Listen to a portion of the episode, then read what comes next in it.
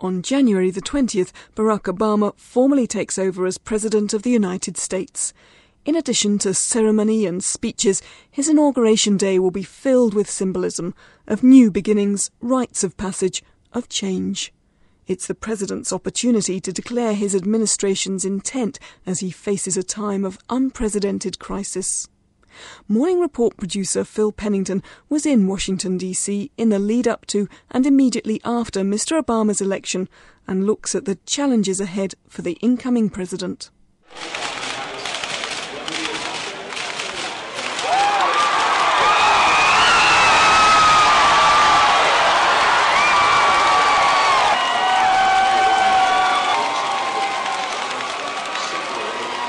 And that, that's chair going up as Ohio is projected to go to Obama at 9.20. It's 9.20 p.m. on the night in the Mayflower Hotel at the Democratic National Party election night party. And as you can hear, they're pretty excited here. The night of November the 4th, 2008, and the victory Barack Obama worked and hoped for becomes a reality he must now deliver upon. Given George Bush and his Republican Party's poor record and deep unpopularity, this race was always Mr. Obama's to lose, but he won it with authority, achieving what no Democrat since Lyndon Johnson nearly half a century ago has done, in capturing both the majority of the popular vote and an overwhelming number of electoral college votes. It was a victory worth celebrating, and the people did.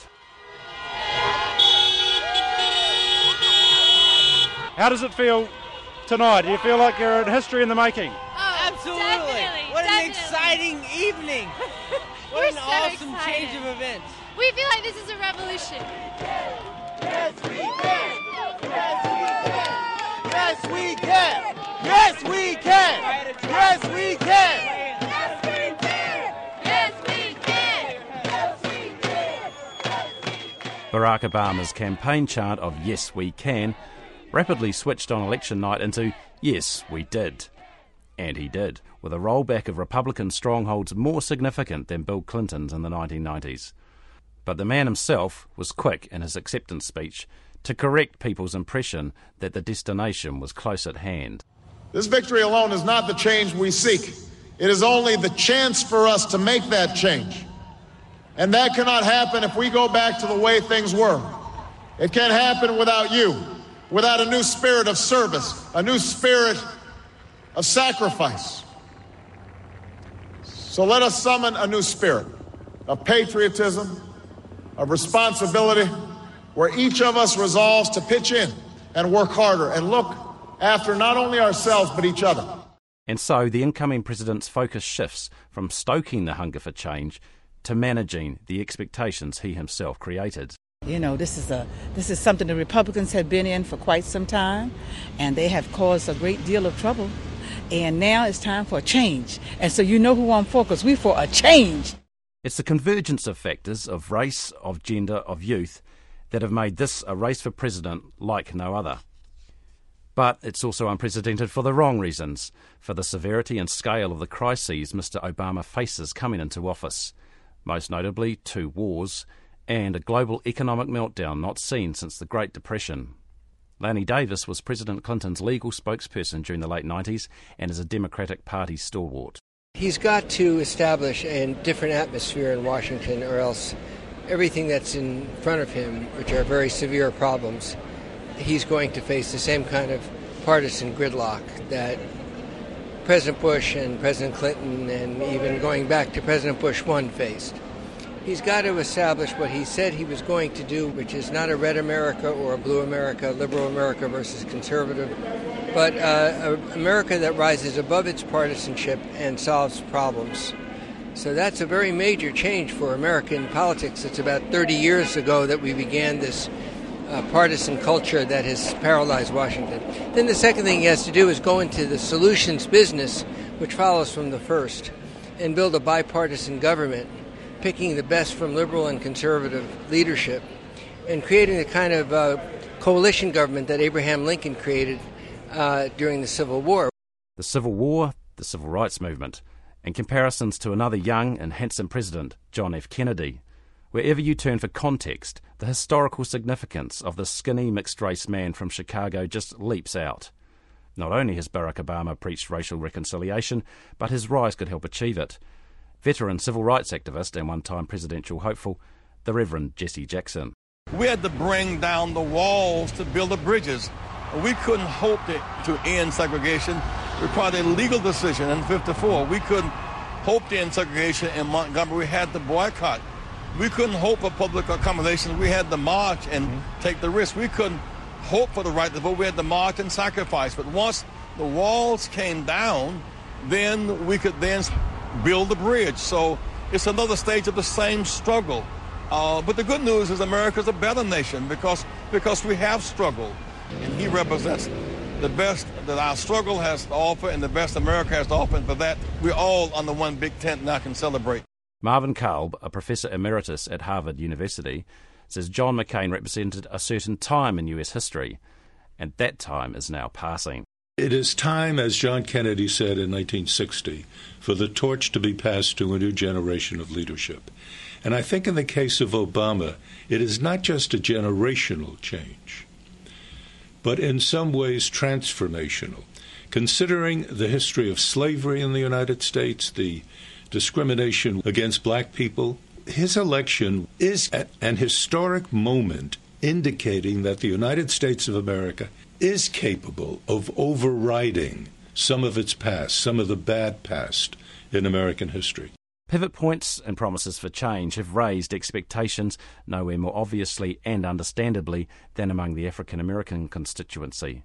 Hilary Shelton heads the Washington, D.C. Bureau of the National Association for the Advancement of Colored People. Now, the NAACP took a look at both candidates' political agendas. Uh, we, we both uh, sat down with both parties.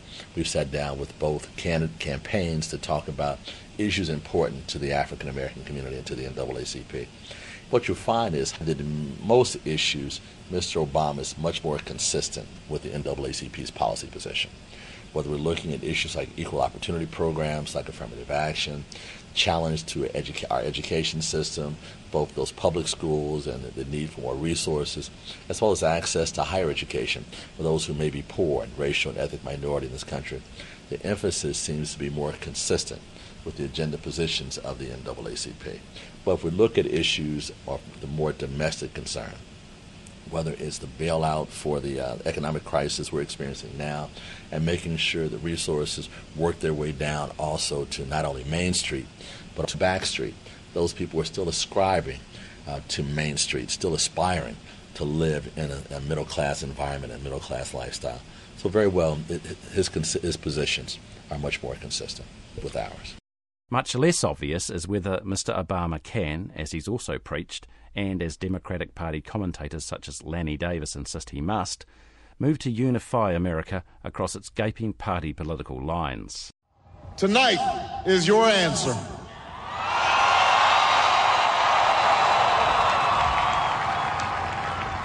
It's the answer told by lines that stretched around schools and churches in numbers this nation has never seen.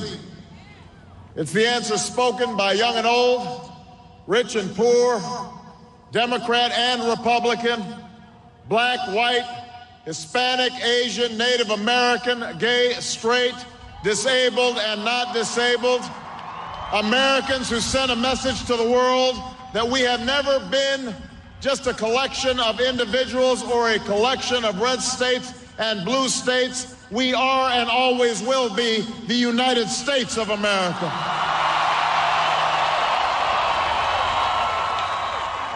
So some are calling this America's chance to resume its progressive social project mislaid in the convulsions of the 1960s and later. But it's worth a reminder that 48% of Americans voted for someone other than Barack Obama. Republican and small business owner Michael Vebada of the small town of Staunton voted McCain Palin, though his state of Virginia went Democratic for the first time since 1964. He's sceptical. The job's a lot tougher, as George Bush found out. When you get there, even your friends start becoming your enemies when you're the president of the United States. So it's tough to stay on everybody's good side. But I mean, it, it's sort of, I mean, it's rhetoric. So, I mean, if you're going to say rhetoric, you're going to say you're going to do this, you're going to say you're going to do that. Whether anybody actually does any of it, it's, you know, sure. when he when he does something, then that'll be fine. You know, he'll raise taxes. I mean, that's the, the dirty secret is. You know, we have these tax cuts that the Bush administration have, and, and they put the time period on it. So in two years, they're going to erase them. So the Democrats don't have to say we raised taxes. We just didn't vote to keep the tax cut there. That annoys me because they don't have enough guts to say we're raising your taxes.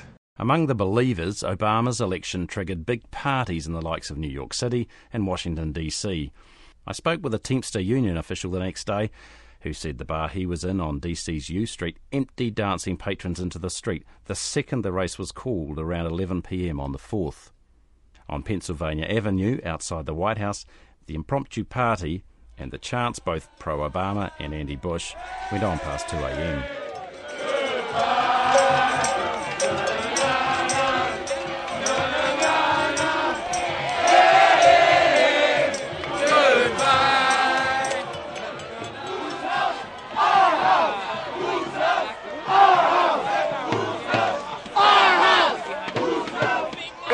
am. awesome. It's indescribable. Indescribable. There is no day like this in our lifetime. This is the day. The outpouring was another example of Mr. Obama's ability to inspire people. That's a quality even some fairly conservative media commentators have picked up on. This from MSNBC television. You know what he's got going for him, though, that, that may be of assistance both to him and certainly to us in this country is for the last eight years, uh, George W. Bush, he's had a disastrous presidency in a lot of respects. But one thing he never had was the ability to use the bully pulpit of the presidency. Barack Obama, when you run for that big job, you have the ability to plant a flag and say, follow me to the nation. He clearly has that ability. Barack Obama has, of course, subsequently been to the White House and has met with President Bush who he's now calling on to introduce a stimulus package in addition to the 700 billion US dollar bailout before Mr. Bush leaves office. And that underscores the number one challenge, the economy. If Mr. Obama rose upon Americans' belief that he's best placed to alleviate the economic pain therein, he may well fall if he fails to do so. At least on an international level, I think Obama has a kind of sensibility that we just haven't seen in American politics for a while, and um, I'm very hopeful about that. I'm hopeful that he can kind of redeem uh, America's view in the eyes of foreigners. Now, domestically and economically speaking, I really don't know because it's it's a tough one, right? You know, if he can't do it, then you know who can. you know, that's that's the question. So I'm willing to be optimistic. Polls published in The Economist before the election show just 6% of Americans viewed the economy positively, while 80% believed the country was going in the wrong direction. Len Burman of the Independent Tax Policy Centre backs up those feelings. We're looking at spending a trillion dollars uh, over the next year just on trying to get out of our economic problems. Uh, and, and over time, if, if we just extended current policies, we'd be looking at annual deficits of around a trillion dollars or over 4% of, of G- GDP by 2018. Our current policies are just disastrous. Uh, Senator Obama says he's going to cut spending, although he's promised a bunch of additional new spending programs to invest in roads and bridges and things like that, education, uh, research on, on clean energy and things like that. So, and one of the things that's frustrating for people on the left and the right is that they understand that the current policies would lead to disaster no matter what your political perspective. You know, 20, 30 years down the road, we'll have a government that is broke. Others, though, think that time may be on the new president's side, though the suffering for now is real. Political economist Ben Friedman of Harvard. I think it's only just beginning. Uh, we are only just now entering the period in which average citizens are losing their jobs or finding their economic circumstances uh, limited in a way that's starting to bite. This is not unusual for our economy. If you look back over the post World War II era, most recessions have in fact occurred early on in presidential terms. And I think it's rather a, a, a favorable situation. It means that uh, in the year one and on into year two, perhaps, of the new president's term, times will be bad, people will be unhappy, but as the president moves into the third and even the fourth year of his term and has to contemplate running for reelection, things are likely to be significantly better. So, yes, it will be extremely challenging, but if I were president or working for the president, I would much rather have a period of economic weakness in year one and two of the term rather than in year three and four. There are concerns that President Obama will be too far to the left and not exercise the presidential veto on protectionist bills arising in Congress, which, of course, is now even further dominated by the Democrats. It may not help that he was endorsed by America's main union movement, the AFL CIO. Its spokesperson is Steve Smith. Barack Obama supports, uh, um, for instance, a health care reform package that doesn't just want to sort of give the insurance companies more power. This package would actually cover many of the 47 million Americans that don't have health insurance. It would reduce costs for those who do. Uh, these are the types of reforms that we need structural, fundamental change in the economy. Uh, again, you know, Barack Obama has, has never been uh, one to say that, that free trade's a bad thing. I think it's just got to be done the right way. You know, I think the, the main uh, problem right now with, with trade is in relation to China. Uh, China accounts for more than a quarter of our trade deficit, which is over $700 billion. Um, it's a very imbalanced relationship, and uh, you know those are the types of things that we have to fix. And I said, and Barack Obama said we're going to take a look at that. Campaigns, of course, are no place for finding out what pain the candidates might judge as necessary to inflict to achieve their goals, economic or otherwise. And that's true on the other major front, foreign affairs, where Mr. Obama pledged on the hustings to end the war in Iraq but continue the war on terror and raise defence spending. We will finally finish the fight against bin Laden and the Al Qaeda terrorists who killed 3,000 Americans on 9 11. I will never hesitate to defend this nation, but I will use our military wisely. It's an interesting offensive. Islamic extremists up against the superpower's new commander in chief, who's lived in Muslim Indonesia, has relatives in black Africa, and boasts the middle name Hussein. Anthony Cordesman at Washington Center for Strategic and International Studies says Mr. Obama inherits an Iraq where security is much better, allowing him room to transfer troops to the intensifying war in Afghanistan. But he says Mr. Obama's never spelled out how he'll pay for this commitment. The problem is not so much the dollar figure, it is that the defense budget will now be dealing with a shrinking set of federal revenues with a GDP going into recession, and that there was very little effort to control costs. So the next president will inherit a budget or a future year defense program that had unaffordable new procurement activities, which didn't properly fund the increases in manpower and manpower cost arising out of the Afghan and Iraq wars which didn't look at critical issues like recovering readiness. And there are going to have to be some really major decisions about reprogramming and restructuring U.S. Defense forces accordingly. On the upside of the ledger is global goodwill. Surveys show if the world could have voted, it would have picked Senator Obama overwhelmingly. That sentiment's warmed by the promise of greater international cooperation in place of the failed unilateralism of the Bush White House and the demonstrated risks of the Bush doctrine of preemptive strikes.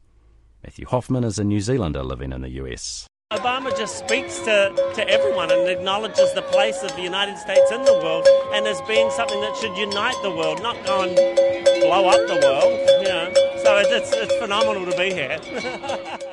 Among the issues at the crossover between foreign and domestic affairs is the future of the infamous US military prison at Guantanamo Bay, Cuba. Mr. Obama has promised to close it down, though how quickly that happens may depend on the Supreme Court, which is not known for its speed. The court's a focus of right wing groups, who have immediately cast Mr. Obama's victory as a defeat for conservative family values. Conservative Christian lobbyist Tony Perkins had this to say. I don't want to sugarcoat the damage our movement absorbed last week. In January, we will see the government consolidated in the hands of the most radical, left wing president in Congress in the history of our republic, and they plan to drastically change our nation the moment they take power. Yet there's ample reason for hope if we take a stand, and if we start now. Importantly, most Americans still disagree with the newly elected leaders in Washington, D.C. on issues of faith, family, and freedom. Mr. Perkins' Family Research Council says it will build a Supreme Court firewall to reject any radical judges nominated by the new president. However, Mr. Obama's win has put paid for now to George Bush's shaping of America's highest court into a fundamentally conservative institution by appointing right wing justices. Professor Mike Seidman of Georgetown University. Right now, the court is really balanced on knife's edge. There are uh, four justices who are relatively liberal, four justices who are relatively conservative. Justice Kennedy is someplace in the middle. The three justices who are most likely to leave are all in the liberal wing. So if they were all replaced by conservatives, that would very substantially change the dynamic of the court. But if a President Obama were to serve for eight years, uh, then there might indeed be a uh, very substantial shift in the court. But that leads to another point. Uh, presidents don't always get it right in terms of how people behave once they assume the bench and once they have life tenure. Such skirmishing is a hallmark of America's culture wars, and whatever landmarks this election does represent, the death knell of those wars is not one of them. However, Peter Montgomery of the liberal lobby group People for the American Way says what will end is George Bush's accommodation of extreme right wing social platforms. He took our policy very far to the right and took government very far to the right, but the people were not, you know, hugely in his camp. But I do think this will be a tremendous shift in the Congress. Uh, certainly, it will be an extraordinary shift in policy at the top. The re- religious right had a friend in the White House and in the Republican Congress and that really showed up in policy. Uh, Senator Obama has made clear that his approach to um, faith based initiatives, to involving community and faith based groups, will be different from President Bush's, and he has expressed strong commitments to constitutional principle of separation of church and state, which is something that uh, this White House and the religious right have fought very hard against. As for whether this victory will result in an enduring reshaping of America, socially and politically, some commentators are saying Mr. Obama will need to win in 2012 as well to truly reverse the conservative makeover of the states initiated by Ronald Reagan in 1980. Can you tell me what sort of candy you've got so far, Heidi? Like Reese's, Kit Kat, um, M&M's, um, more Reese's, and Dots, Milky Way, Milky Way Crunch, um, That's a lot of candy. Yes. How long? How long will it take you to eat it all? So you get, you only get ha- to have one piece of candy at a time. Like when we get home, we stuff ourselves with candy until we feel like, ugh, I feel sick, and then you stop, and then we save it, and then the next year we put it into the giving away. Oh. Yeah. Is that how it works? Children on Halloween in the Washington, D.C. suburb of Brookland, counting the loot garnered from their trick or treating. A much more serious accounting is going on around the Federal Triangle as the incoming administration assesses what resources it can call on in the face of the formidable challenges ahead. The transition is, as expected, being conducted with urgency and perhaps less expected with a distinctly hard nosed approach headed by the enforcer, Mr. Obama's new Chief of Staff, Rahm Emanuel. The choices for top jobs, such as Defence and Treasury Secretaries, will say much about Mr. Obama's plan of attack. Here's Marvin Kalb, the Harvard University Emeritus Professor and Foreign Relations expert.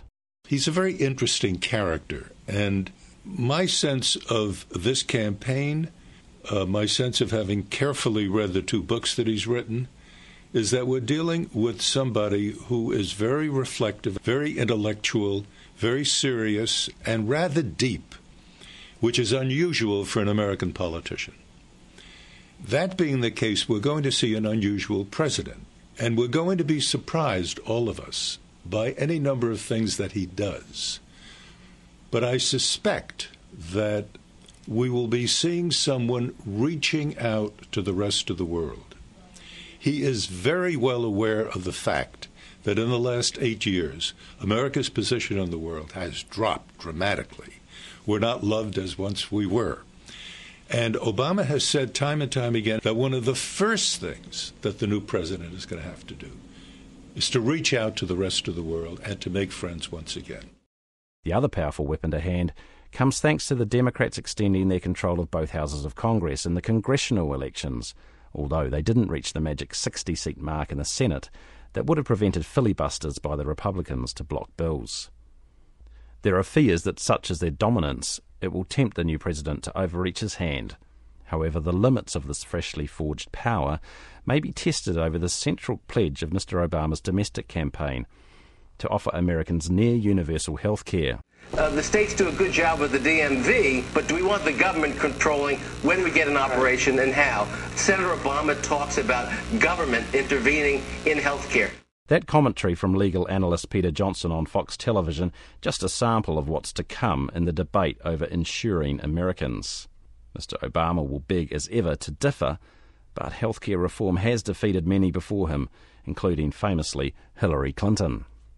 Defeat, though, on the larger scale, on the presidential stage, is not something Barack Obama can even afford to contemplate. What was true of his campaign for victory is even truer now of what follows on from it. We can't afford to slow down or sit back or let up. Not one minute, not one hour, not one second, not any time. Not when there's so much at stake.